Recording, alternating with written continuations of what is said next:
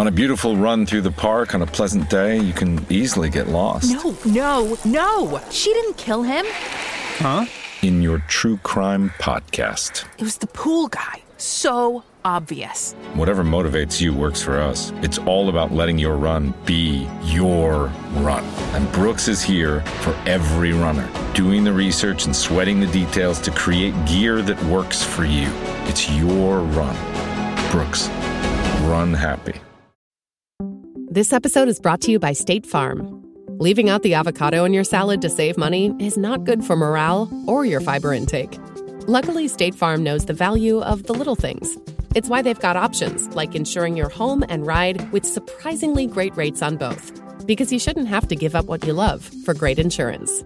For surprisingly great rates, like a good neighbor, State Farm is there. Call or go to statefarm.com for a quote today. Hello and welcome to the Ice Guys, brought to you by the Hockey Podcast Network. This is the show that takes you into the world of the National Hockey League. Every game, every day from a sports fan perspective. With pro handicappers Alex B. Smith, Andrew McKinnis, and Ian Cameron, and veteran sports writer Jimmy Murphy. And now, here's your host, Ian Cameron. Welcome to the Ice Guys, presented by the Hockey Podcast Network. Tuesday, May the 3rd. Ian Cameron with you. Uh, Andrew, Alex, and Jimmy potentially all MIA today for this edition of the Ice Guys, but we're still here and we still have another special guest. Third day in a row. We actually have a special guest every single day uh, this week here, this first week of the playoffs. Uh, he is a guy that's uh, played pro hockey for many years, uh, a little brief stint with the Montreal Canadiens, and we'll get to more of that. Actually, we got a surprise plan uh, for Ryan. We'll get to that in just a second. But he's with the Canadiens briefly, been playing overseas most recently, uh, and uh, he's now with us most recently here on the Ice Guys on our one of our daily playoff preview shows. Ryan Johnston joining the Ice Guys show today. Ryan, thanks for joining us. Thanks for taking the time to be with us. How are you today? Uh, no problem. I'm I'm good today. Thank you. Uh, how are you? Yeah, excellent. Uh, I'm great because the playoffs are here. You know, er, second week of April, Ryan. I was just feeling it. Like, what the hell? The playoffs are supposed to be starting now. Usually, most seasons, and we got another two, three weeks of this regular season shit to go through. Yeah. I mean, it just got to the point where it was just driving me nuts. Uh, and I find that uh, you know when you look at uh, finally getting to the playoffs this week, it's like, man, I feel even more pumped up excited uh, and ready for the playoffs, maybe more than I've ever been before, just because of the fact like we've never seen something like this where the playoffs are beginning in May uh, mm-hmm. because of the COVID 19 postponements, because of the Olympic break for an mm-hmm. Olympics where they didn't even send the NHL players off to them. Uh, all of a sudden, the season's been uh, pushed behind a little bit. So mm-hmm. that's as a result, we're just even more fired up for the playoffs because of how long it took for it to get here. Uh, Ryan, tell us a little bit about uh, you know where you've been playing the last couple of years uh, and uh, your plans moving forward uh, now that the off season for you has arrived. Uh, well, first and foremost, the off season is a lot of golf for me. I'm a big avid golfer, so trying to do that as much as possible during the off season. But the last couple years, um, you know, I've been very fortunate to you know, see a lot of the world. So this past year I was in Finland with the HPK, and then uh, and then I was in Germany the year before that, and then San Diego before that, and a little bit of Switzerland, Sweden a couple years before, and then my North America stint with uh, St. John's and Montreal. So I've uh, I've been very lucky to kind of be around everywhere in the world. Um, and uh, you know, the future moving forward, uh, I think it might be coming to to an end for me, but the kind of yet to be uh, decided yet. All right, kind of yet to be decided yet mm-hmm. uh, in terms of what you want to do in the future, but you maybe uh, hanging up the uh, skates. But uh, you know, hobbies in your free time. What do you like to do when uh, you're not playing hockey, or what do you like to do just when you're back home? Um, so like I said, uh, during the off season for sure, I like to golf. Um, I usually try and golf, you know, six or seven times a week. Um, I think ninety percent of the hockey playing population. Yes. Yeah. I mean, I, I don't think there's very many many more people that would get more rounds than me, and like I think uh, the past couple summers I've had like I think it was like 100 or 105 rounds like every summer. So I've got I, I managed to get out there a lot. Um, but uh, you know, I grew up on the lake, so a lot of uh, a lot of saunas, a lot of uh, swimming. Um, you know, hanging out with friends. Uh, you know, it's a smaller community being from Sudbury. So uh, you know, backyard, hanging out, uh, you know, playing cards, whatever it may be. Not uh, not we don't, we don't do anything too crazy a lot of the time. So so a lot of that. But then uh, you know, I have, I have a big family. I have five uh, siblings, um, and then eight nieces and nephews. So I because during the season I can't really see them. I try and do as much. Uh, you know, traveling and seeing uh, friends, well, family, but uh, family and friends as much as possible. Wow, that's a big family. Uh, you know, you're right. You gotta you gotta make sure you uh, you're spending days upon weeks upon months even trying to keep up with visiting everybody. I would think with a family that size, no doubt about that. Yeah. But, uh, awesome stuff. Um, now we've done this with uh, our two previous guests that we've had on the playoff preview shows with Bobby Ryan and with uh, uh, Andrew Gordon yesterday, and we're going to do this. It's our little memory lane segment of the Ice Guys show with uh, our former uh, or with one of our guests here uh, on the uh, show. And so we're going to do that with Ryan today. Now, uh, I had to, you know, we always look for something we can show. some kind of highlight, some kind of event that's taken place in your hockey playing past. So I ended up finding this one regarding our guest today, Ryan Johnston, on the show. This should take some. This should bring back some memories for him. One of the big moments, and he steps into one of the hallowed, I guess, dressing rooms you know, in the entire National Hockey League when you're talking about the Montreal Canadiens. And he gets to see it, I guess, up close and personal for the first time. Time to roll it. It sucks to see uh, your teammates getting hurt and stuff like that, but I mean it's it's it's good to see the, your teammates also getting uh, chances to try uh, and try to make it with a you know the big club. I mean it's everyone's dream to try try and play in the NHL. So uh, I mean it, with every pro, there's definitely a con uh, with hockey. So hurt my back in, uh, in the summer at development camp. I really didn't know what it was until uh, until right before camp actually started rookie camp. I was uh, I herniated my lower back uh, disc, and uh, it was fine right up until you know I actually played like one exhibition game in Chicago, um, and up until then that was my that was my last time I was on the ice until I was I played in mid January. I was finally cleared to play, and then you know, it's just been trying to find my feet and trying to find my game. Uh, you know, it's definitely hard to try to come back after surgery, you know, mid mid-season form where everyone's trying to get into the playoffs. So it's been a long year, but you know, uh, it's uh, I'm definitely trying to take every lesson I can from it. You know, you definitely need someone who's who can just keep uh,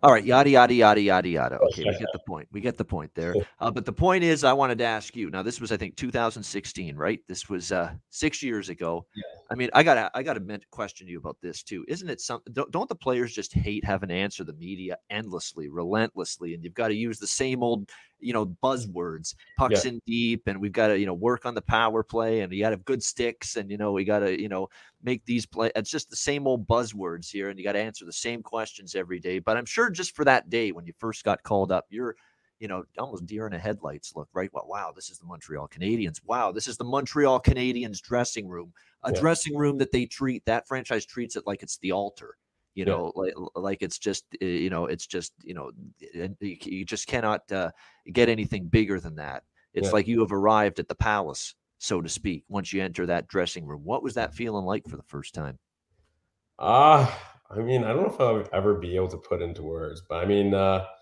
you know it was a very exciting time for me um you know i mean i'm pretty sure anyone could say this that's ever played uh you know lucky fortunate enough to play some games in the nhl but you know you strive you know your whole life to try and do it. So um, you know to do it with an organization such as Montreal was obviously very special. Um, but uh, yeah, I mean, it's yeah, it was just awesome. I mean, I can't put it any other way. It was just uh, it was very memorable. Uh, it's very memorable for me, and uh, yeah, I mean, I wouldn't trade anything for the world. You know, even though it was a very short stint, um, it was uh, still one of the highlights that uh, you know throughout my life, you know, career wise or just whatever it may be, like you know, personal or, or career wise. Yeah, no doubt about it. And look, a situation where it's the you got to play for the Montreal Canadiens. Doesn't matter if it's one game or a hundred games. You got to play there. you got to experience it with you know a storied franchise such as that. And again, you got to uh, spend some time in uh, a dressing room that's uh, revered, uh, basically, uh, when it's all said and done. So uh, you know, well done for you to get to that point you know, and it's definitely something that, you know, if I were in your shoes, I'd be looking back at that and say 40 years and say, holy fuck, I was, you know, playing for the Montreal Canadiens for uh, a few games and in their dressing room for a little bit. That's pretty damn cool. Uh, no question about it. So uh, awesome stuff there. All right, we're going to turn our attention now to the playoffs. This year's Stanley Cup playoffs. That's primarily what Ryan's here for. It's primarily what you're all here for. You want to hear our thoughts on the playoffs, especially from a betting standpoint. Uh, in terms of last night, we'll recap that first. Uh, what we saw in last night's uh, playoff action. We start with Boston, Carolina. Uh, Carolina, very impressive. Ryan, five one victory. And what I like about Carolina is look, they didn't have a good start. If you watch that first period. Boston heavily outshot Carolina, took the play to them. And is anybody uh, really, really worried now about Antti Raanta? I mean, I couldn't believe the overreaction, Ryan, to Antti Raanta being in net as opposed to Frederik Andersen. First of all, Frederik Andersen is always hurt. He is the prohibitive slow healer. This guy, an injury with him turns in from day to day to months. Yeah. That's the way it goes with Frederik Andersen. It's a shame, but that's been his history. That's been his track record. And people are acting like Antti Raanta is chopped liver. You know, this is a guy that has started a whole shit ton of games in the NHL. He's got a decent numbers, 2.45 goals against, 917 save percentage. It's not terrible. Mm-hmm. You know, and it's and not like this guy hasn't played big games in the past. You know, Raanta is a serviceable goaltender. And when you think about Frederik Andersen, yeah, you miss him. He's had a great season, but where's his playoff success? In recent years, Frederik Andersen. Now, Toronto had something to do with that. You know, it's a, a cursed franchise for 18 years in the playoffs. Uh, and that probably, you know, had something to do with Frederik Andersen's struggles, but he didn't exactly step up himself, mm-hmm. you know, in those years with Toronto and even in Anaheim. You know, those, I think there was one or two playoff years there. He kind of struggled. So Raanta goes in, plays great, holds Carolina in the game for about a period and a half until they finally get going. Uh, Seth Jarvis, I cashed a goal scorer prop on him last night at like plus 300, Ryan Johnston. So 100 pays 300 if you bet yeah. that. And oh, he's yeah. one of those players that was uh, elevated to the top line. And those are great prop betting situations with players where when they go up to the top line, they are not priced the same way that those other two yeah. players on that same line are, like an Aho or a Svechnikov, and you get great betting value on the other guy that just moved up to the top line, and Carolina took over from there. What were your thoughts, Ryan, on that game? Um, I mean, to speak to the going situation, I think it's more just comes along to you just have to have confidence, you know, in your goalie. Um, uh, you know, coming from like a steam uh, team standpoint as well.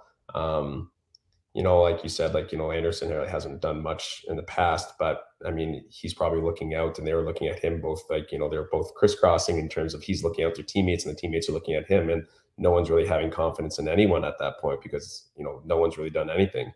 So, I mean, I, I think, you know, if, if you've proven yourself, uh, I don't think it really matters who goes in net, you know, as long as that they can play their game, then from there on out, it's just you just have to make sure you play yours and just help out your goalie as much as possible. And as long as he does his job, then you're fine. you know, I mean, obviously, you know, you always say that you know goalies can steal games and they can win the playoffs for you, which is which is true. You know, I mean, I I can't remember last time it's happened, but you know, like you're quick back when they won. I think like the first time or something. You know, there's big goalie performances in which people, uh, which they stepped up and really helped a team win.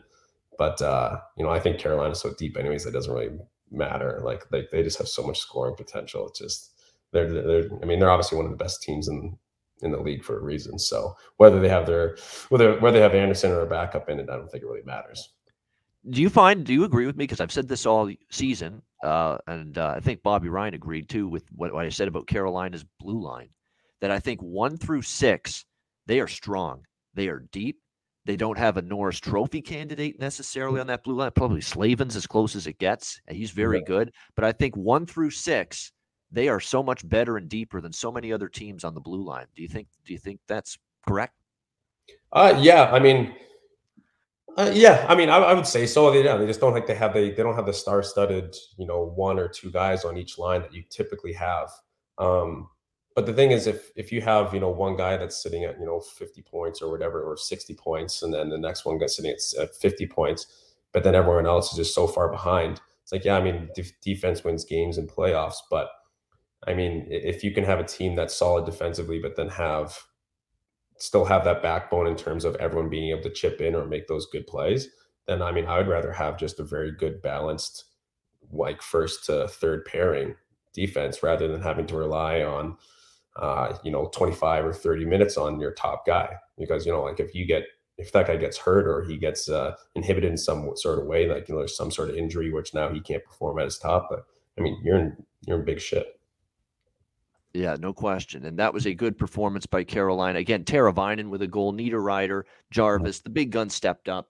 And for Boston, again, their power play is an issue. It was not good in the final month. Now they're going up against the number one penalty kill in the league, Carolina. That's not going to be easy, but still, like Bruce Cassidy said, power play can't kill momentum. You at least have to get chances. You at least have to be in the offensive zone. You at least have to be looking like a threatening power play you know, even if you don't score, because they say that can be a momentum killer. You just get nothing going on the power play. And by the way, it's a great segue, Ryan, to the next game Tampa Bay, Toronto. Nobody knows what a horseshit power play can do to kill momentum than the Tampa Bay Lightning after last night, who were given basically now you could quibble what you want about whether it should have been five in a game for yeah. Kyle Clifford for the hit on Ross Colton last night. I think it could have been a little excessive with the punishment that was uh, given to him. It was definitely a penalty, uh, definitely yeah. two minutes. Uh, I don't know about five, but nevertheless, they gave five in a game and a five minute power play. And here's a chance for Tampa Bay right away to plant that seed of doubt in the Toronto Maple Leafs Leaf fans and say, here we go again, same old Leafs here in 2022. Instead, that was a abomination of a power play for the Tampa. Bay Lightning. And more than anything, it was bad by them. It's a credit to the Leaf penalty kill and a credit to the Leaf defense. We were talking about this earlier. You know, mm. they were all over the ice. They were swarming like a pack of bees, you know, defensively last night. Whether it was back checking forwards, helping out the defense, whether it was active sticks so that no pass could get through, so that the shooting lanes were clogged up, blocking shots. So many Leafs sacrificing, putting their bodies on the line to block shots uh, in that game last night. Tracking of the puck, just you know, winning puck battles. You know how many years I've watched Toronto Maple Leaf playoff hockey and they lose like three quarters of the puck battles one on one? in a playoff game. That didn't happen last night. Yeah. They were winning them all over the ice. And you've got to give them you can you could, you know, shit all over Tampa Bay for having a bad power play last night. At the same time, got to give Toronto a lot of credit for what they did on the penalty kill. I said at the time, man, Kyle Clifford, what a bonehead decision to hit him. What have you done to your team here? Now they got to kill off a five minute. And at the end of the day, that five minute kill, really, Toronto dominated the game from that point onward. And it started with that five minute kill. The crowd's going nuts because they had like four or five shorthanded chances, the Leafs on that five minute penalty kill, and they just took over from there. One nothing. Two. Uh, the Matthews goal with the five on three special teams was huge. It was it was horrendous for Tampa. It was excellent for Toronto last night. And the next thing you know, they just win going away. And really, the shorthanded goal by David Kämpf was the mm. backbreaker. Uh, beating Vasilevskiy, making it 3 nothing. Victor Hedman, you don't see him look like a fool very often on the ice. Has been one of the best defensemen in the league for a decade. It's that, yeah. that old Harry Neale quote coming to light, though. He fumbled the puck at the blue line. He dove to try to catch Kämpf, missed him, and then he was gone on the breakaway. Victor Hedman's proof that, as Harry Neale once said, even Betty Crocker burns the odd cake. Uh, and that's exactly uh, what Victor Hedman did there. Even the best defenseman will fuck up every now and then. Oh, yeah. uh, and that's exactly what happened with Hedman. But credit to the Leafs. Jack Campbell just st- solid, steady. Actually, did have to make a couple of big saves second and third period when Tampa tried to make a push, but just about as good as a response as you could ask for, Ryan, from Absolutely. a Leaf team. Obviously, feeling a lot of pressure coming into these playoffs to try to finally win a first round series. And boy, they sure as hell got off to a good start, didn't they? Oh yeah, I mean, I was uh, I was pleasantly surprised by that game. It was I thought Tampa was just going to come in. I mean, for the series, uh, just going to come in and stomp them. I just there's just always been something off about Toronto that I didn't think they were going to be, uh, you know, winners in terms of like the Stanley Cup. I mean, and then when you're facing the you know two time back to back Stanley Cup champions, and yeah, they they lost some some good deep guys, but they still have you know basically their core there.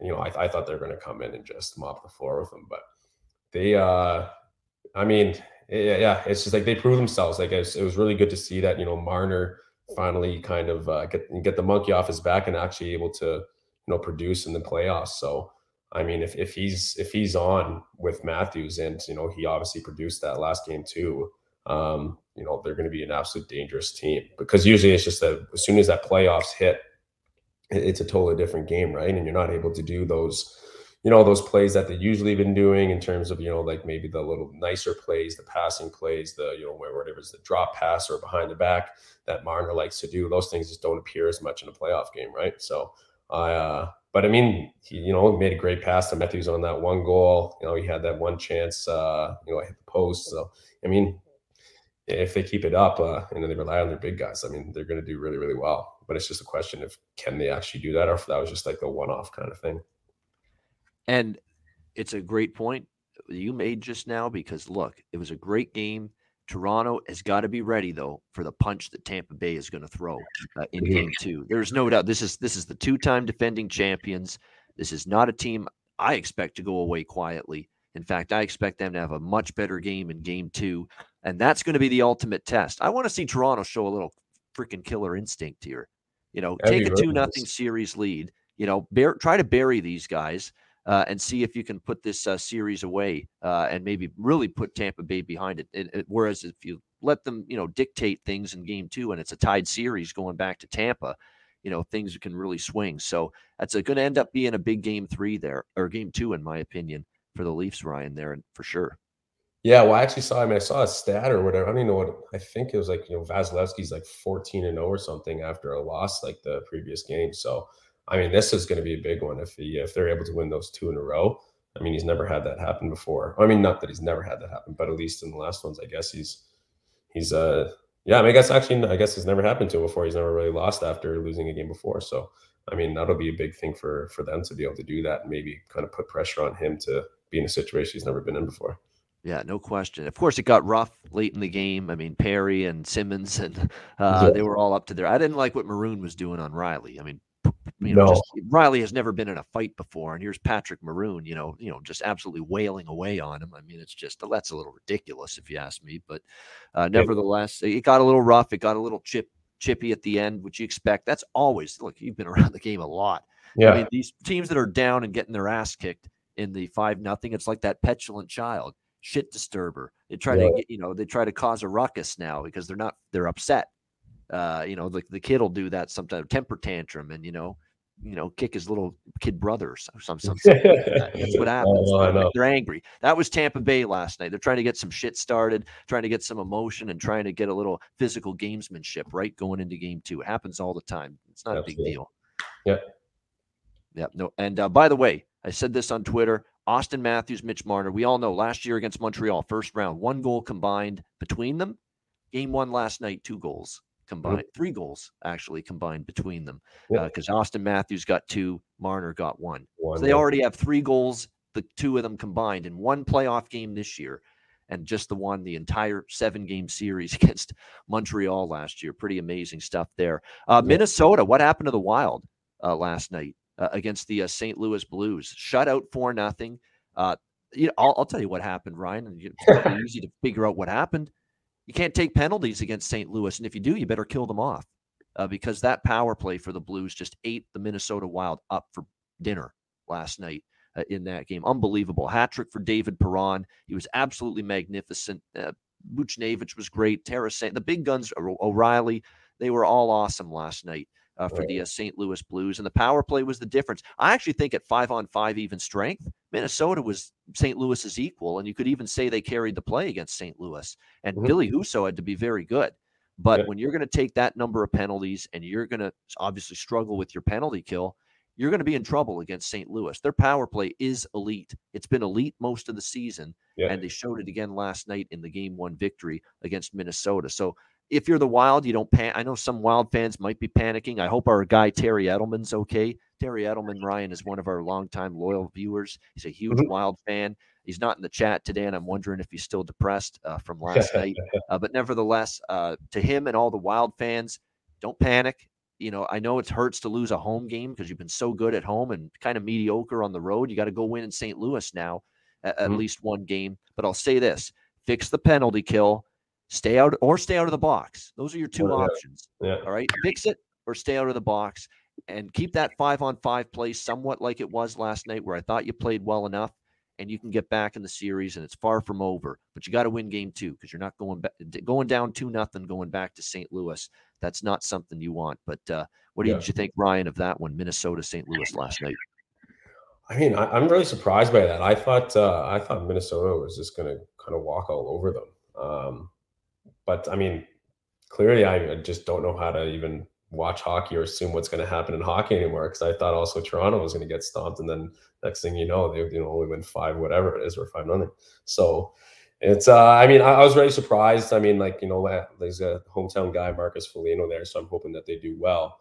Um, and you know, I think they just have a really star-studded forwards.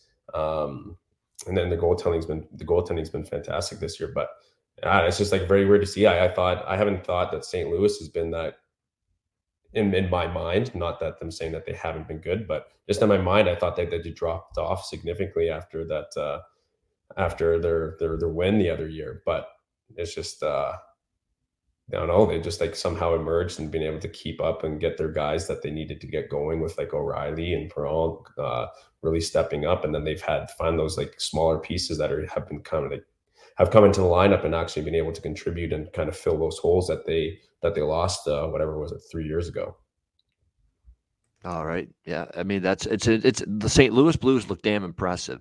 And my one concern last night, Ryan, was Ville Husso in his first playoff start. How's he going to look? How's he going to handle it? Handled it all right, didn't he? Yeah, apparently so. Yeah, apparently a shutout. I mean, yeah, I guess he's people are just good. You don't have to. You don't have to worry about it. I mean, I've always thought about this, and I mean, obviously, it's a different creature playoffs. Um, but you know, in, in my mind, it's always just it's always just another game. I mean, obviously, it's it's not like that. You can't just uh, you know make it seem like you know just say that and be like, oh yeah, it's just like any other game. But you know, I think you know the good people that are able to do that and just think of it as another game.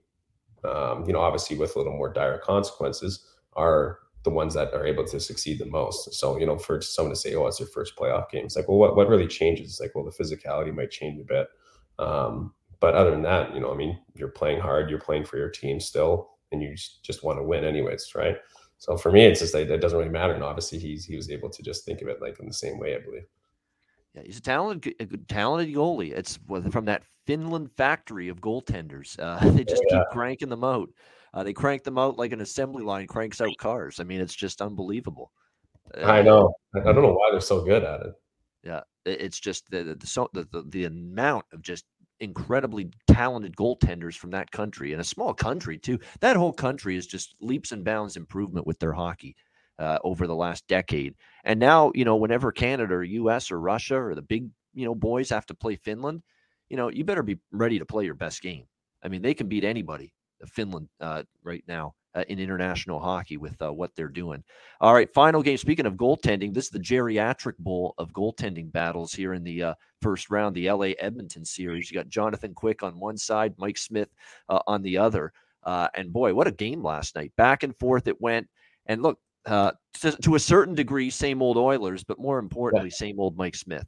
I mean, and unfortunately for Mike Smith, look, he played good at times but he was not as good as he was down the stretch. Like the, down the stretch in April in the regular season, he was fa- fantastic. He was not at that level last night. He was decent at times last night, but other moments where you know he wasn't. He was Mike Smith giving up a goal that he probably shouldn't have. And of course, the game the, what decided the game. Now, what I like about Edmonton was they punched back every time LA took the lead.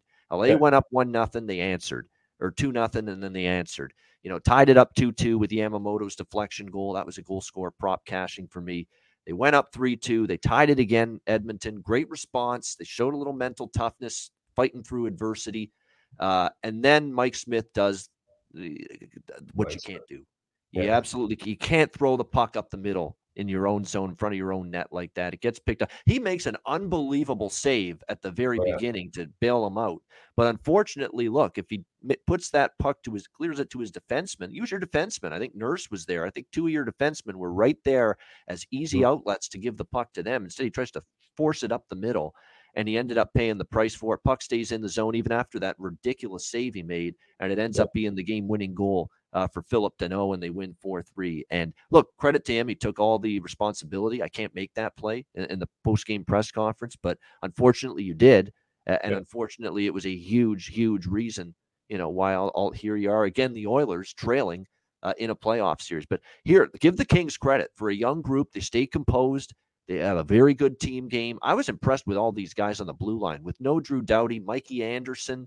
And guys like that are stepping up on their uh, blue line last night, playing minutes that they're not accustomed to, Ryan, because of you know having a guy like Doughty out, means everybody's got to play more minutes uh, and do a little bit more. And they got a lot out of Edler, Roy Anderson. Sean Durzi is going to be a terrific defenseman for them. Uh, mm-hmm. Olli Maatta, Jordan Spence. Credit to that six uh, on yeah. the blue line. And Kempe was good. Uh, Iafallo had a phenomenal game. Trevor Moore had an absolutely outstanding game. Yeah. I'm sure the Leafs wish they still had him uh, because they traded him away. And uh, Trevor Moore has developed into one hell of a hockey player this season for the Kings, and he keeps getting better. And here we go with the Oilers now. Already a little bit of pressure after a game one loss, Ryan. Yeah, I know. It's uh well for that that going back to the Mike Smith thing, it's uh it's a hard thing to to comment on one of those kind of goalies that are really able to play the puck because you know you appreciate it so much as a defenseman and yeah. probably as a forward. There's probably some you know quick breaks that you get that you never would never would get with a. He's a, usually great at it. Exactly, but the thing is, it's, it's like anything. Uh, you know, like if you have an offensive defenseman, you know they're going to make a lot of great plays, and but then you know as soon as you make that one mistake that is you know pretty apparent or really costly, you know people are always going to call you out for it, and it's just unfortunate that you know it happens in a, in a playoff game. Um, and you know he's he's made the most mistakes in the past. I mean, like all uh, all goalies that play the puck. So it's it's uh it's just kind of one of those things that you know it sucks to that it happened at that point in time. But the thing is, you know, it, having that ability is, is, is so nice uh, for being in the defensive end because you know as if you have two defensemen fall out to each corner, you know now you have to decide as a forechecker what exactly you want to do because are you going to go at him or are you going to go to the defenseman because he's able to move it up the middle or he's able to you know cut it by someone. So I think it's it's just it's very unfortunate, but I mean that's uh that's the risk you you play when you when you when you're kind of one of those kind of goalies. So um, yeah, it's very unfortunate in terms of that. But I I mean I just never been a big Edmonton fan. Um, you know, I mean I know they have some of the best players in the world, but I don't know. There's just something always about them. I just don't know if it's if they're ever going to get what they need to get in terms of I don't know what pieces that they need. You know, because you can't add any more forwards or scoring machines on their on their team. Um, you know, they have a pretty good defensive lineup too. And it's like, yeah, you can get some better goaltending, but I mean, if you get a really good, really big goaltending name, like you might have to give up something that might be a big piece that you've relied upon so heavily before, like your forwards or whatever it may be. So I don't, I just don't know what to do with that team. I just don't, I can't picture them going to like a Stanley Cup. you and everybody else in the hockey world apparently after especially after last night with the way they uh, lost that game. I mean game two is obviously imperative now you know eh, you got to try to put, put put this aside uh, and try to bounce back from it. And you know unfortunately i said it last night on twitter it's true um, it was just at the wrong time at the worst time possible you know mike smith mike smith. Yeah that's exactly what ended up happening at, at, at the absolute uh, worst time possible. And look we got to blame some of the Oilers t- uh, as well. You know, the team overall about the loss last night. How is it? And give Toronto credit because they were flying right from the opening faceoff against Tampa Bay, and they said, "Hey, maybe it's going to be different for us this year. We got to give fans belief that hey, maybe things are going to change this year in the first round." How is it that the Oilers you get outshot, I believe seven nothing or something, eight nothing, you know, in the first you know ten minutes at home in, in a game like this in the playoffs when you've had flameouts and flops in the playoffs repeatedly the last few years. How do you allow that to happen? How do you allow yourself to get outshot 7 nothing, 8 nothing uh, early in that game last night? To your point, Ryan, that's kind of why maybe you don't believe in them because yeah. it's like where's that that that internal mechanism, that internal mental gear that says, "Hey, it's playoff time. We've sucked. Yeah. We've been horseshit in the playoffs the last 2 years. Horseshit you know, got swept by the Jets last year. It's time to make amends. It's time to be ready right from the drop of the puck in game one. They weren't last night. That's not Mike Smith's fault. It's the whole team. Yeah.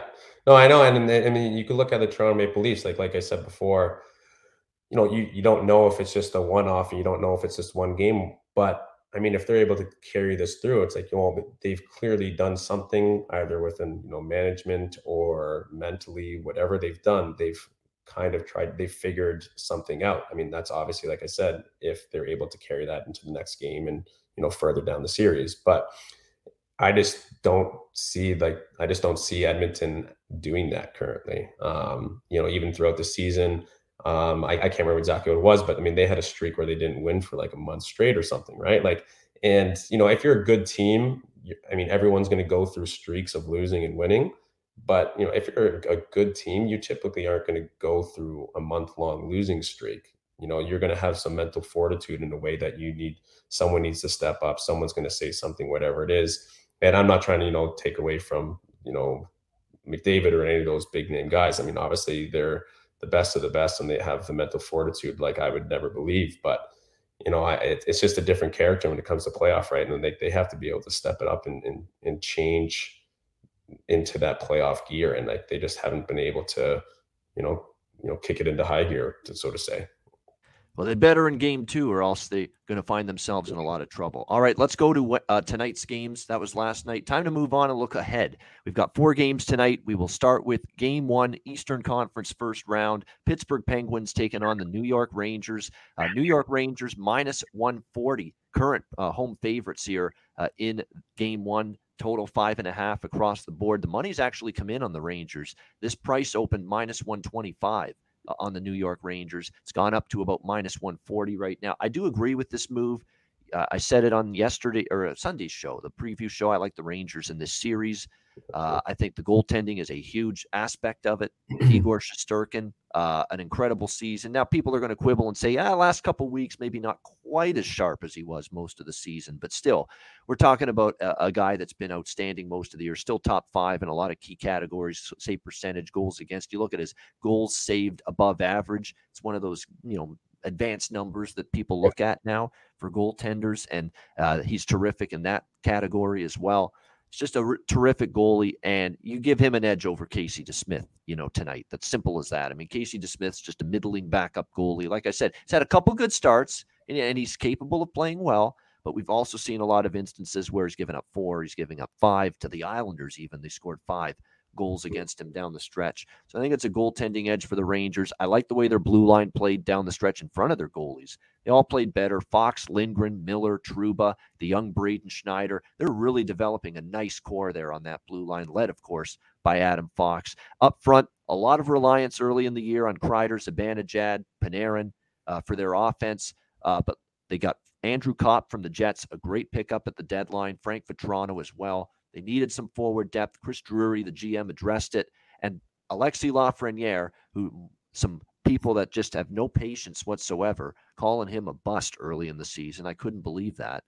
Uh, let's let the guy develop. Let's chill out and let's let him, you know, develop a little bit. Doesn't have to be amazing. Doesn't have to be Auston Matthews or Connor McDavid right away. Give him some time.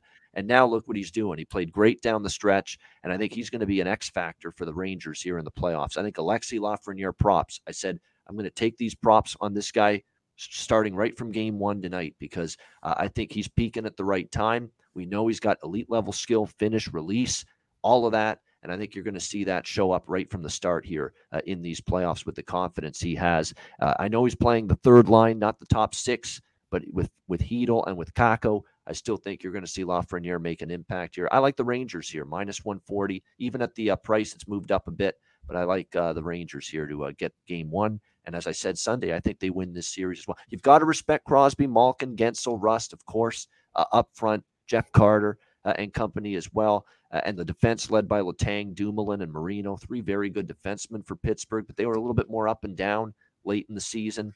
Yeah. I just think the goalie edge for the Rangers is too much for Pittsburgh to overcome. I like the Rangers in the series and also in game one tonight. Ryan, what do you think here, Pittsburgh, New York? Uh yeah, I mean I couldn't agree with you more. I uh I think just in my mind, I, I mean, I'm not sure. I'm not a massive, you know, betting guy, but in my mind, I think there's a lot of teams that have been able to kind of sustain that core group. Um, you know, whether it be like their firepower or goalies or whatever it may be. And I think Pittsburgh is one of them. But I think that you know they're at the end of uh, they're at the end of the kind of like their dominance that they had for what is it the last you know ten years or whatever it may be. Um, you know, I just don't think Malkin's the same as he is. You know, Crosby's just a very sneaky. You don't hear about him. He's not as flashy as McDavid and all this. But then you look at the end of the year, and every single year he's you know above a point per game or whatever it is. So um, I just I just don't think they have like the depth that the Rangers have. And like you said, like their goalie's been absolutely stellar.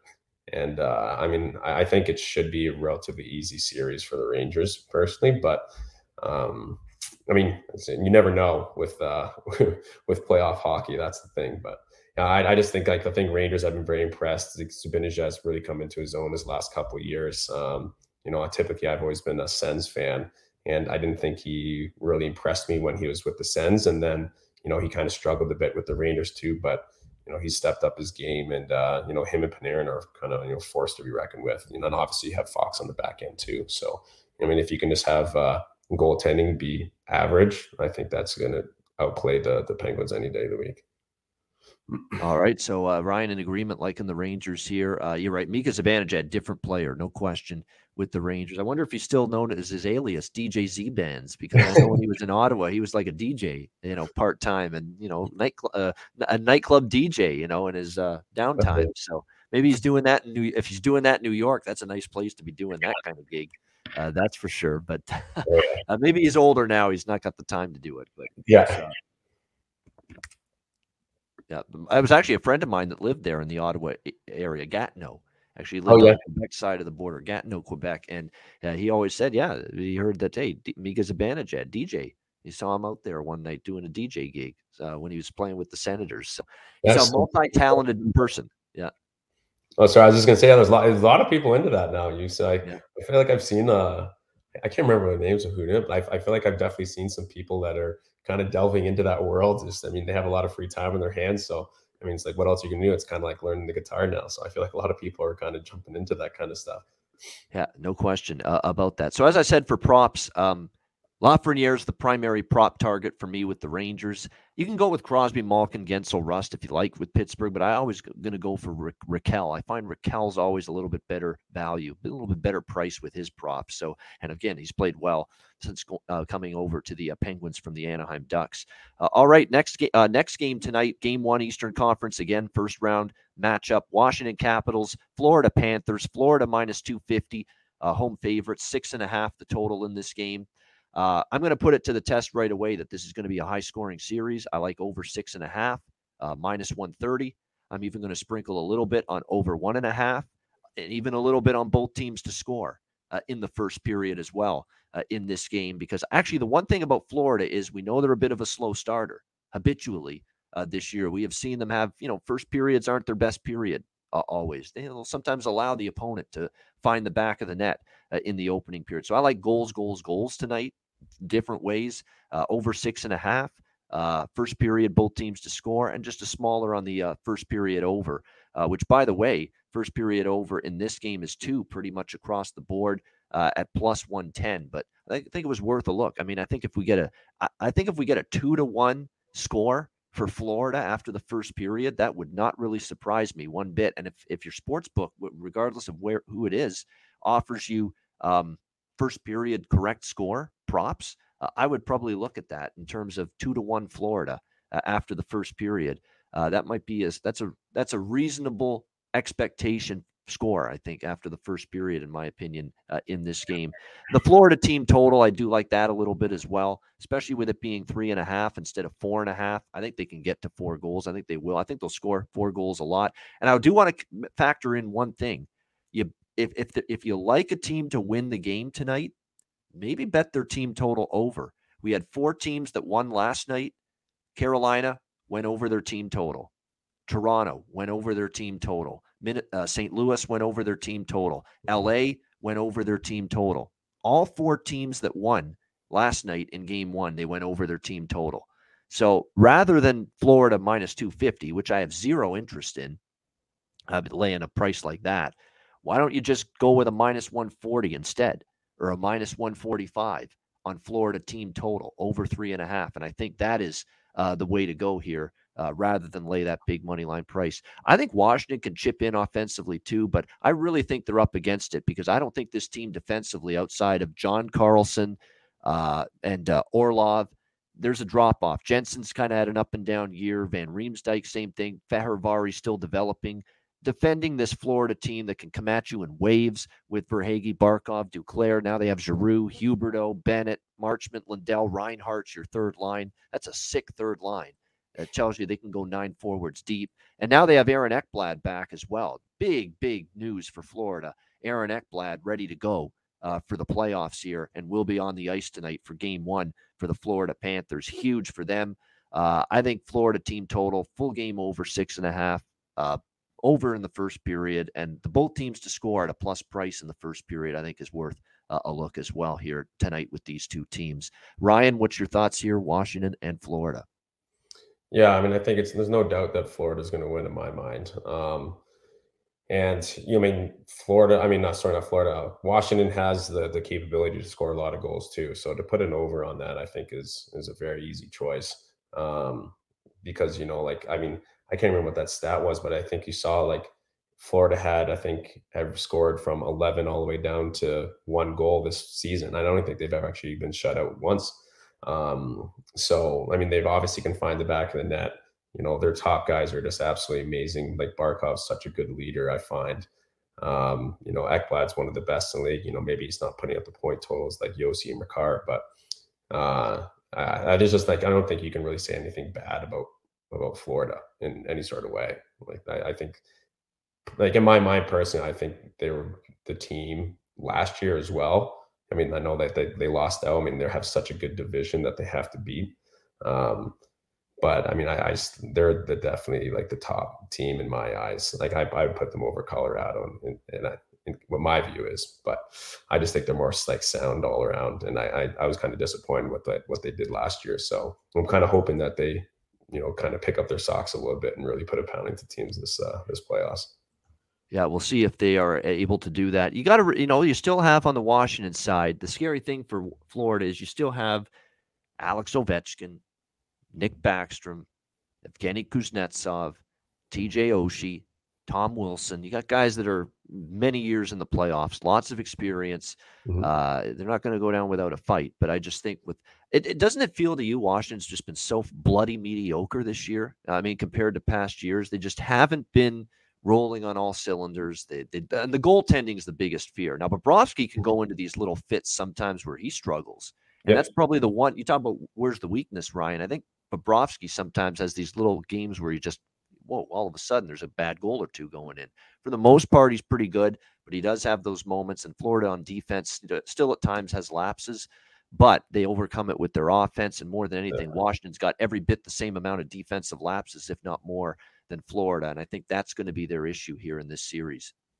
Yeah, I mean, I think you kind of you can kind of look to like the Toronto um, and kind of relate Florida to that because I think, you know, the Campbell in my eyes isn't like their strong suit. I mean, you know, Toronto has some weaknesses on defense too, but the thing is even if if your forwards are performing, and I know playoff hockey's a lot is is very different, but if your forwards are performing and, you know, Bobrovsky lets one in or Campbell lets one in that maybe they shouldn't have, if you have like the confidence, like I said earlier, in your team and, and in your goalie that, you know, it's not going to maybe happen again that game at least, then you know, you look to Toronto, like they, they can score five goals. Like in Florida, you know, like I don't even know what their average was in goals per game this year, but it's just like they're able to put that puck in the net without, you know, any shadow of a doubt. So, so for me, I, I, I, I don't really see like the Bobrovsky thing being a problem, even if he does have a, you know, a, a blip here or there or a period that's bad. They're just because then you have to buckle down, and if you just try and sit in tight and hope that Florida doesn't score and try and maintain a lead, like you're going to be in trouble. Uh, that's been always one of my pet peeves, like playing hockey in the past, is if you're up by a goal and you just try and sit back, that just gives the other team so much more chances to score. Like you need to still put the pressure on them. But that's not that. I don't think teams can do that with Florida. Yeah, and and look, Florida, we'd say maybe the one Achilles heel, the defense. Well, for the first time in a while, they're going to have their best six defensemen. Andrew Brunette is going to be able to put out his best six defensemen tonight here for Game One. Aaron Ekblad with Mackenzie Weegar, that familiar pairing back together again. Gustav Forsling with Radko Gudas, Ben Chiarot with Brandon Montour. So they're going to have the opportunity now. Let's see this defense now. They're all healthy. Let's mm-hmm. see how they do in game one starting tonight against the uh, Capitals. All right, Nashville, Colorado. We turn to the West. Western Conference first round game one, Preds and Avs. Colorado, look at the price, minus 330 here in game one. Uh, the total six and a half across the board. You know, Ryan, to be honest, I would have given Nashville a little bit of a hope in this series if, you know, Juuse Saros is available to them but he's not. And to, to put your stock in big save, or big save Dave one year in the playoffs with Calgary. For me, ever since then, he's been big sieve Dave. That's what he's been uh, for the for, for anybody he's played. Calgary, Toronto, briefly, Nashville this year. His numbers aren't great. I mean, David mm-hmm. I don't trust him flat out. You know, it's really that simple. Uh, 3.57 goals against, 886 save percentage. It's not great by any stretch of the imagination. And to make mm. matters worse for him, um, the defense for Nashville, you know, other than Josi and uh, Fabbro's okay. Uh, but other than Josi and um, Ekholm, you know, there's some there's some issues with the hey, Alexander Carrier and Borowiecki's a bit of a plotting defenseman, physical but plotting. You can beat him with foot speed. Yeah. Um, you know, there's there's some issues on the back end, and Nashville down the stretch. You look at their defensive, you know, they blow the lead against Arizona uh, with Connor Ingram in that, and that's the thing. If Rittich falters, Connor Ingram's your option, and this guy's had very little NHL experience. He hasn't been great, and he's never played in the playoffs. So yeah. that's your issue for Nashville. They blew the lead to Arizona, gave up five to the Coyotes. They gave up four to Colorado, five to Calgary, five to Minnesota, six to Tampa Bay. All those games went over the total. I mean, they got lit up like a Christmas tree defensively, this Nashville team. Uh, down the stretch. And now they have goaltending you can't count on. So I'm not overthinking this or overcomplicating this at all. I think this is first period puck line for Colorado tonight uh, in this uh, matchup, which you can get at plus 100, even money uh, with the Avs. I think they come out, they storm early. Uh, I like their team total over four, even four and a half, which is what it is right now. I still like it over that four and a half. I think Colorado gets five goals here tonight because, look, that's what Nashville's been giving up uh, down the stretch uh, coming into this game one. Uh, the full game over as well. Uh, this is another one. These This is like the uh, last game we talked about, Washington, Florida. I think it goes over six and a half here as well uh, between the Predators and the Avalanche because I do think Nashville can score and chip in a little bit. Kuemper's good. We know how amazing the blue line is for Colorado. I mean, all these got they can get points. All these defensemen pile up the points. It's amazing. Cale Makar uh, and company, of course. At, look at Devon Toews this year. He gets out of the Islanders' Barry Trotz defensive-minded, tight checking system, and now all of a sudden he goes from 28 points to 57 points mm-hmm. uh, from the blue line. Just amazing uh, how this Colorado team is lethal on the back end, lethal up front. MacKinnon, Rantanen, Landeskog, Kadri, Burakovsky, Lehkonen, who's a nice pickup from Montreal. You know, goes on and on with who can put the puck in the net. So I think Colorado gets to five. I like that. I think they jump out to a lead in the first period. So I like the minus a half plus a hundred first period puck line, Colorado. And I like their team total over four and a half, the full game over six and a half here uh, as well. Uh, Ryan, your thoughts here, Nashville, Colorado. Yeah, I agree with that. I mean, it's just so hard to stop Colorado. So, I mean, anyway you slice it, if if you're going to put the total over six and a half, like, I mean, all you really have to hope for is for them to maybe score five, which they can easily, easily do. Um, and then you know you still have Josi and you still have some big threats on the other on the other side. So I uh, yeah, I agree. I mean, there's just nothing bad to say about Colorado. They're just such a stacked team. Um, I just think that it's it's going to be kind of a similar like a similar situation to Edmonton and them kind of finding themselves in the playoffs. And if they can kind of if they can produce like they've been throughout the year and kind of keep that same same mentality of you know this is just another hockey game and bring that like confidence into the postseason, then I think they're they're obviously going to be a very dangerous team. Like there's nothing bad to say. They have so much firepower. Um, you know, Landeskog's such a good leader. I find. Um, you know, you don't you don't really see too much of that, you know, offense where that defensive minded, and then you know he's he's a really tough guy. You know, you see him drop the gloves all the time. So um, I think they have a lot of that fight. You know, hopefully Kadri doesn't do anything too stupid, but uh, bingo. I've mentioned that before. Don't get suspended again, you bonehead. Yeah, I mean, look what look what Clifford did. Yeah. So I mean, who knows? Maybe he'll do something stupid and it'll light a it'll light a fire this time. Yeah. But uh, yeah, I mean, if you can keep him and you know he's had a stellar year. Um, so yeah, I mean, this is they they they have such. If you shut down one line, you shut down one person you know, it's like, what do you, you're they're just going to rely on everyone else, right? It's just, there's nothing, there's nothing you can do to stop a Colorado. But I mean, I feel like I would have said the exact same thing last year. And then, you know, they obviously lost out last year too. When I, I think I put them going to the finals and winning, I think last year or losing to Florida. And then Florida lost first round and then Colorado lost last year and what second round or whatever it was. So it's uh, it's tough series, but I mean, if, if they if they can get their heads kind of maybe a little bit out of their you know asses a bit, then uh, I think they'll be good to go. Absolutely, and uh, this is a great game for props. I expect goals. Uh, again, Forsberg, du- Forsberg, Duchene, and uh, uh, Johansen have been really good this year. I mean, they've all bounced. Uh, Forsberg's been good every year, but Johansen's bounced back at a better, and Duchene especially. And Matt Duchene loves his country music. He's comfortable in his own skin down there in Nashville. I mm-hmm. think that's a big part of it too. Uh, you know, he's really loving being in that city and, and playing for that team. uh, and you're seeing him play well uh, as a result. But Lehkonen and Burakovsky with Kadri, I think they're good player prop value. And I'll even go to the third line, Ryan, on Colorado and mention JT Compher, the third line center, City mm-hmm. of Compher, City of Compher, JT Compher uh, for the Avalanche. Uh, I think definitely I'm coming straight out of Compher. I, I, all right, I got to stop, you know, with being with my stupidity sometimes. But uh, nevertheless, uh, JT Compher down the stretch for the Colorado Avalanche, uh, two, three, four, five, six points in the last six games uh, for Colorado, two goals during that stretch. Uh, I definitely think um, it's a situation where you could look at uh, his props tonight, points, maybe even to get on the scoreboard with a goal uh, JT Compher as well. And of course, I for Nashville, I'd stick with the gun, the players that have been getting it done. Duchene in particular, Forsberg, Johansen. You used to see some offense from Jeannot. He's kind of cooled off. Tomasino, the same thing. Yakov Trenin down the lineup. Luke Kunin as well. Uh, but they've kind of slowed down offensively. So I would say if you're going to target Nashville props, look toward the big guns to be the ones to uh, lead the way. All right, the final game uh, of this uh, went a Tuesday night card. And Of course, we've got the betcast tonight, 7 p.m. Eastern. Uh, send me a DM if you want to join us on the betcast. You're always invited.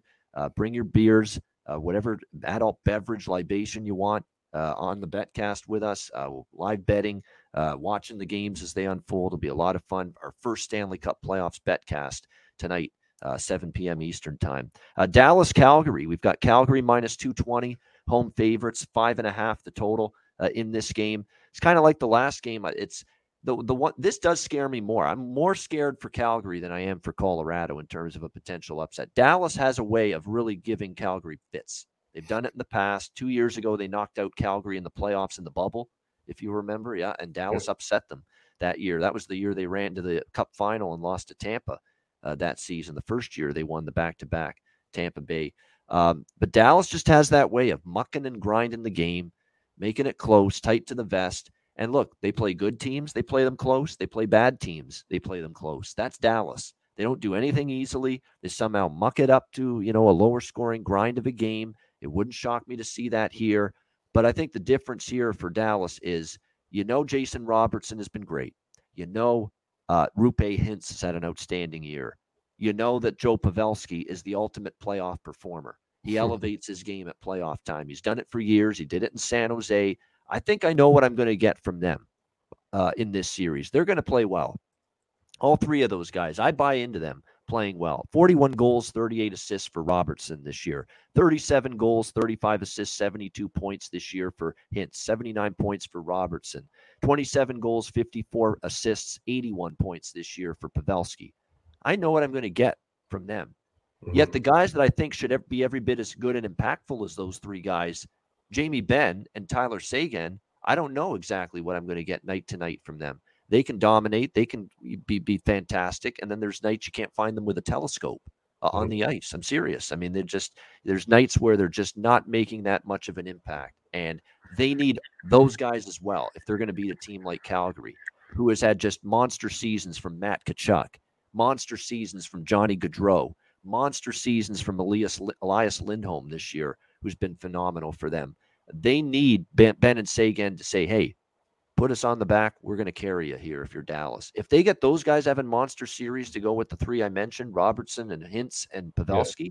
Dallas is going to have a chance. And they've got a young goalie in Oettinger, Jake Oettinger, who I think is going to be a good goalie for a long time.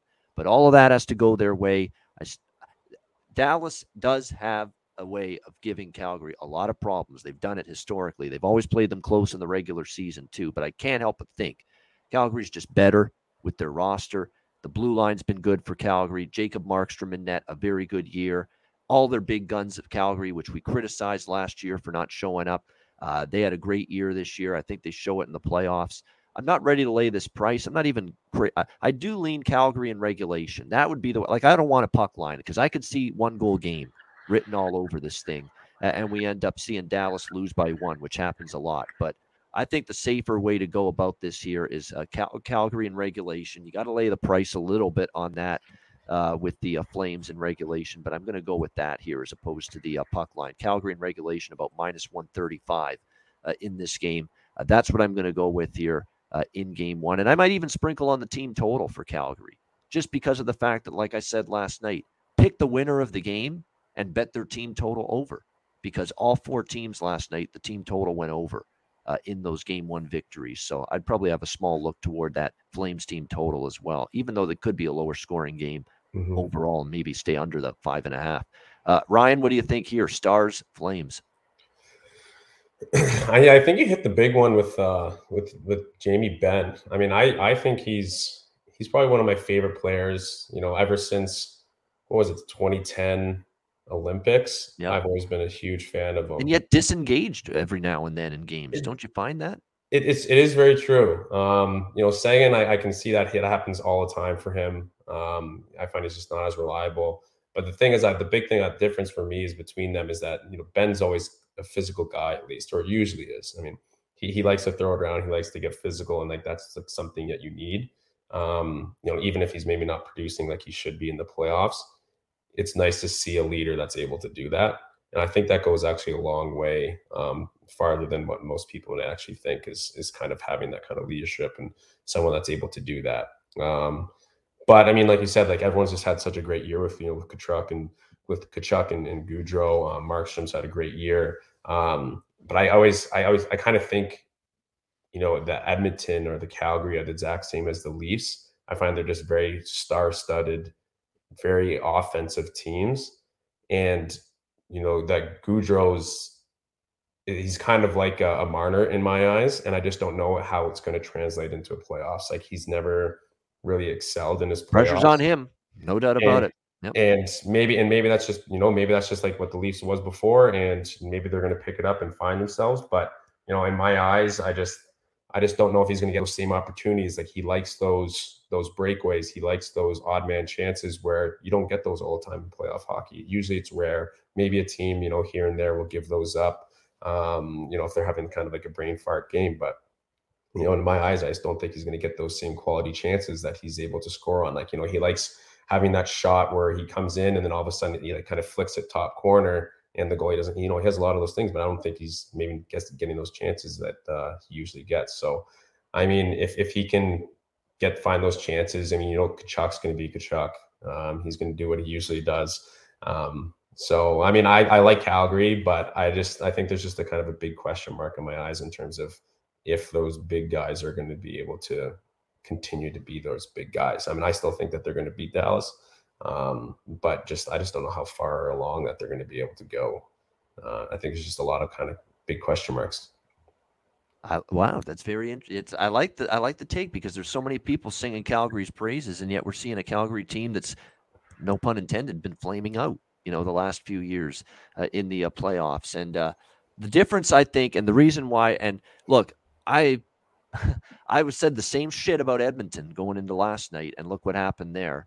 Uh, I'm feeling with this other Alberta brother that maybe I'm falling into that same kind of death trap, death spiral, uh, if you will, mm-hmm. here with uh, putting my faith in Calgary. But I think the big difference this time around, huge difference. It's hopefully the players are ready to take that step. Johnny Gaudreau, be that impact playoff horse. Tkachuk, all these guys, no question. But Daryl Sutter, I think, is the difference this guy wins in the playoffs. This guy demands you play 200 foot game at all times, both ends of the ice. And if you don't, you're sitting your ass on the bench. Simple as that. You're not playing. You're stapling. You're stapled to the bench. You're done. You know, and you're not playing uh, if you're not going to commit to both ends of the ice and commit away from the puck for Daryl Sutter. Mm-hmm. That's the reason why Daryl Sutter took Calgary to the Cup final 2004. What a defensive hockey team that was. That's why Daryl Sutter won multiple Stanley Cups with the LA Kings last decade because they had that commitment to team defense, uh, help out the goalie, back check for the forwards at all times, help out your blue liners, all of that. Uh, and this is the difference, I think, with Calgary this year. And then we're going to look back on this and say if Calgary wins us a couple of rounds, goes to the conference final or even a cup final, we're going to say Daryl Sutter played the part in it because he's just yeah. a winner at playoff time. He demands playoff style hockey from his teams, holds them accountable to it. And I think that's what we're going to see from Calgary here in the playoffs if they have that kind of success. With all due respect to Bob Hartley and Geoff Ward and Bill Peters and all the recent coaches they've had uh, during these recent playoff struggles, none of them hold a candle to the playoff track record of the one and only Daryl Sutter. So if Calgary's better this year in the playoffs, I think that's a big reason why. Yeah, I, I yeah I, I, agree with that. I mean, obviously he has uh, the record behind him to to you know go so that we can have that viewpoint.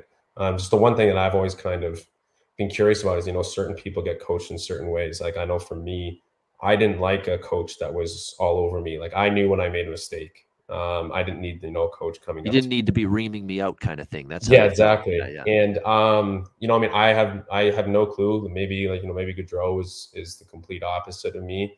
Um, but I just you know, if if you have a coach that can be all over you and you know bench you if you don't play a certain way, which obviously you know playing that playoff hockey might be a little bit different for you know Gaudreau.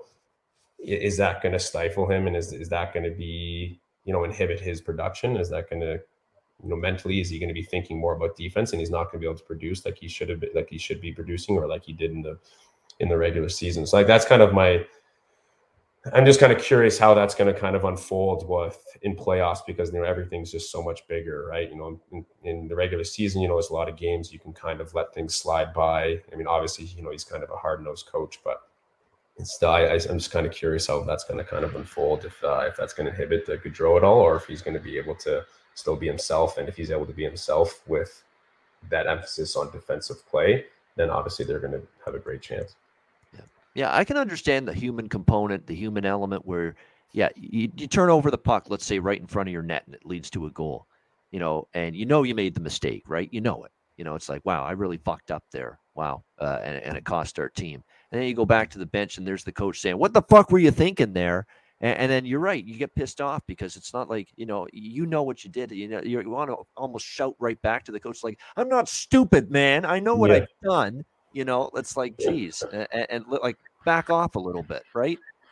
Uh, yeah, no, absolutely. So I mean, like I said, I mean, but the thing is, some some people absolutely love that. Like some people, when they're having a bad game, they need someone to get all over them. And you know, I've had that from here, you know, a couple times before where you know, they, they kind of lit a fire under my ass. But, you know, for me, I've been always been the kind of the farther you stand back, you know, to a certain degree, obviously, you know, everyone needs coaching, everyone needs to help out. You know, I mean, I made a lot of mistakes in my life. So, um, you know, I, I need coaching as much as anyone else, but, you know, I think there's just a certain time for it. And, you know, if, if you can get in playoff hockey and your coach is kind of all over you for the wrong reasons, um, you know, I, I don't think it can be good for, you know, team morale because then they're sitting there, well, why is, you know, Gaudreau sitting or why is our top player not playing when we need him?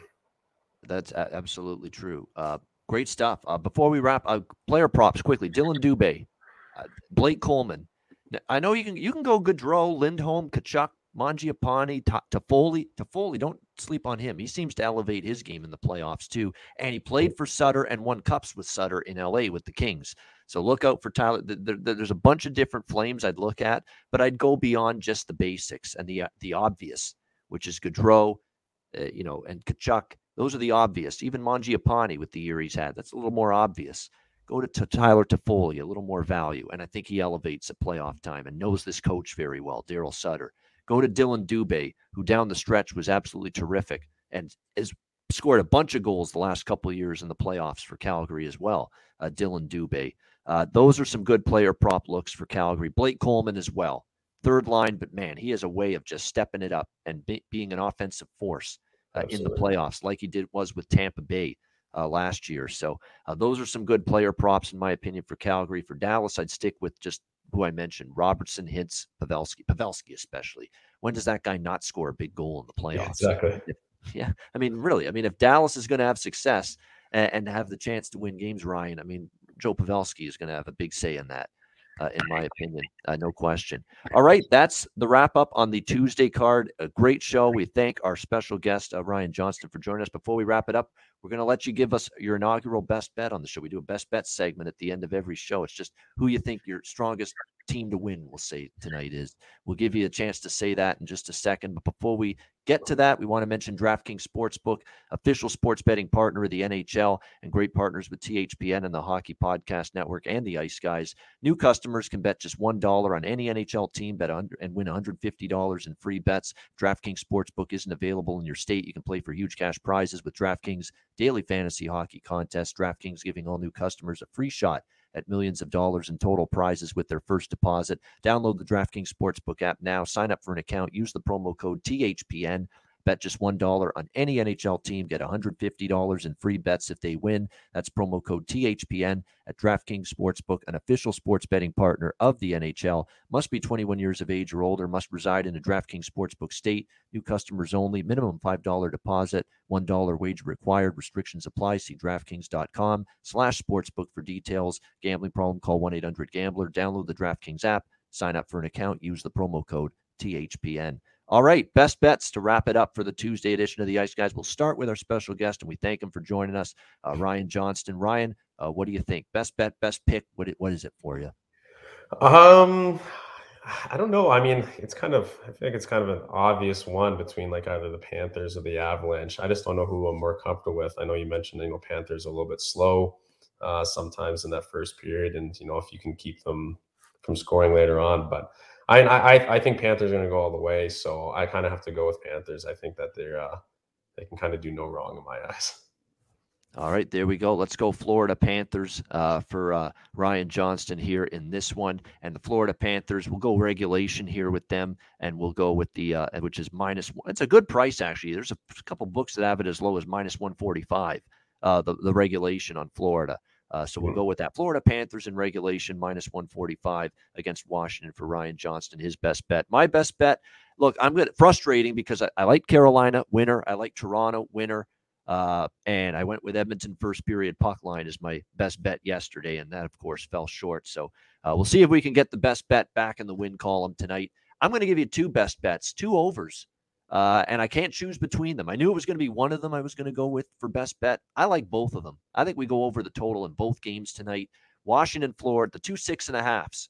I'm going over the total in both of them. Washington, Florida, over six and a half, minus 130. And also uh, Nashville, Colorado, over six and a half, also uh, minus 130. Uh, I think both of those games end up going over the total. So a couple best bets for me here uh, on this Tuesday NHL card.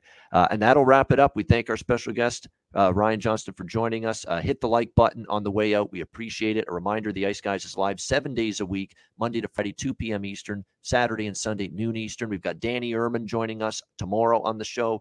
We've got Brett McLean back with us on Thursday, and we've got Stephen Fournier uh, joining us on Friday. So it is a packed week of guests here on the Ice Guys. Looking forward to that. Uh, and a reminder you can't watch the show live. Download the Ice Guys podcast in audio form on all major podcast platforms Google Podcasts, Apple Podcasts, Spotify, Stitcher, and iHeartRadio. Download the Ice Guys podcast when you can't watch the show live. For Ryan Johnston, our special guest, I'm Ian Cameron. Have a great Tuesday night. Enjoy the games and good luck. We'll talk to you again tomorrow on Wednesday for another edition of the Ice Guys presented by the Hockey Podcast Network.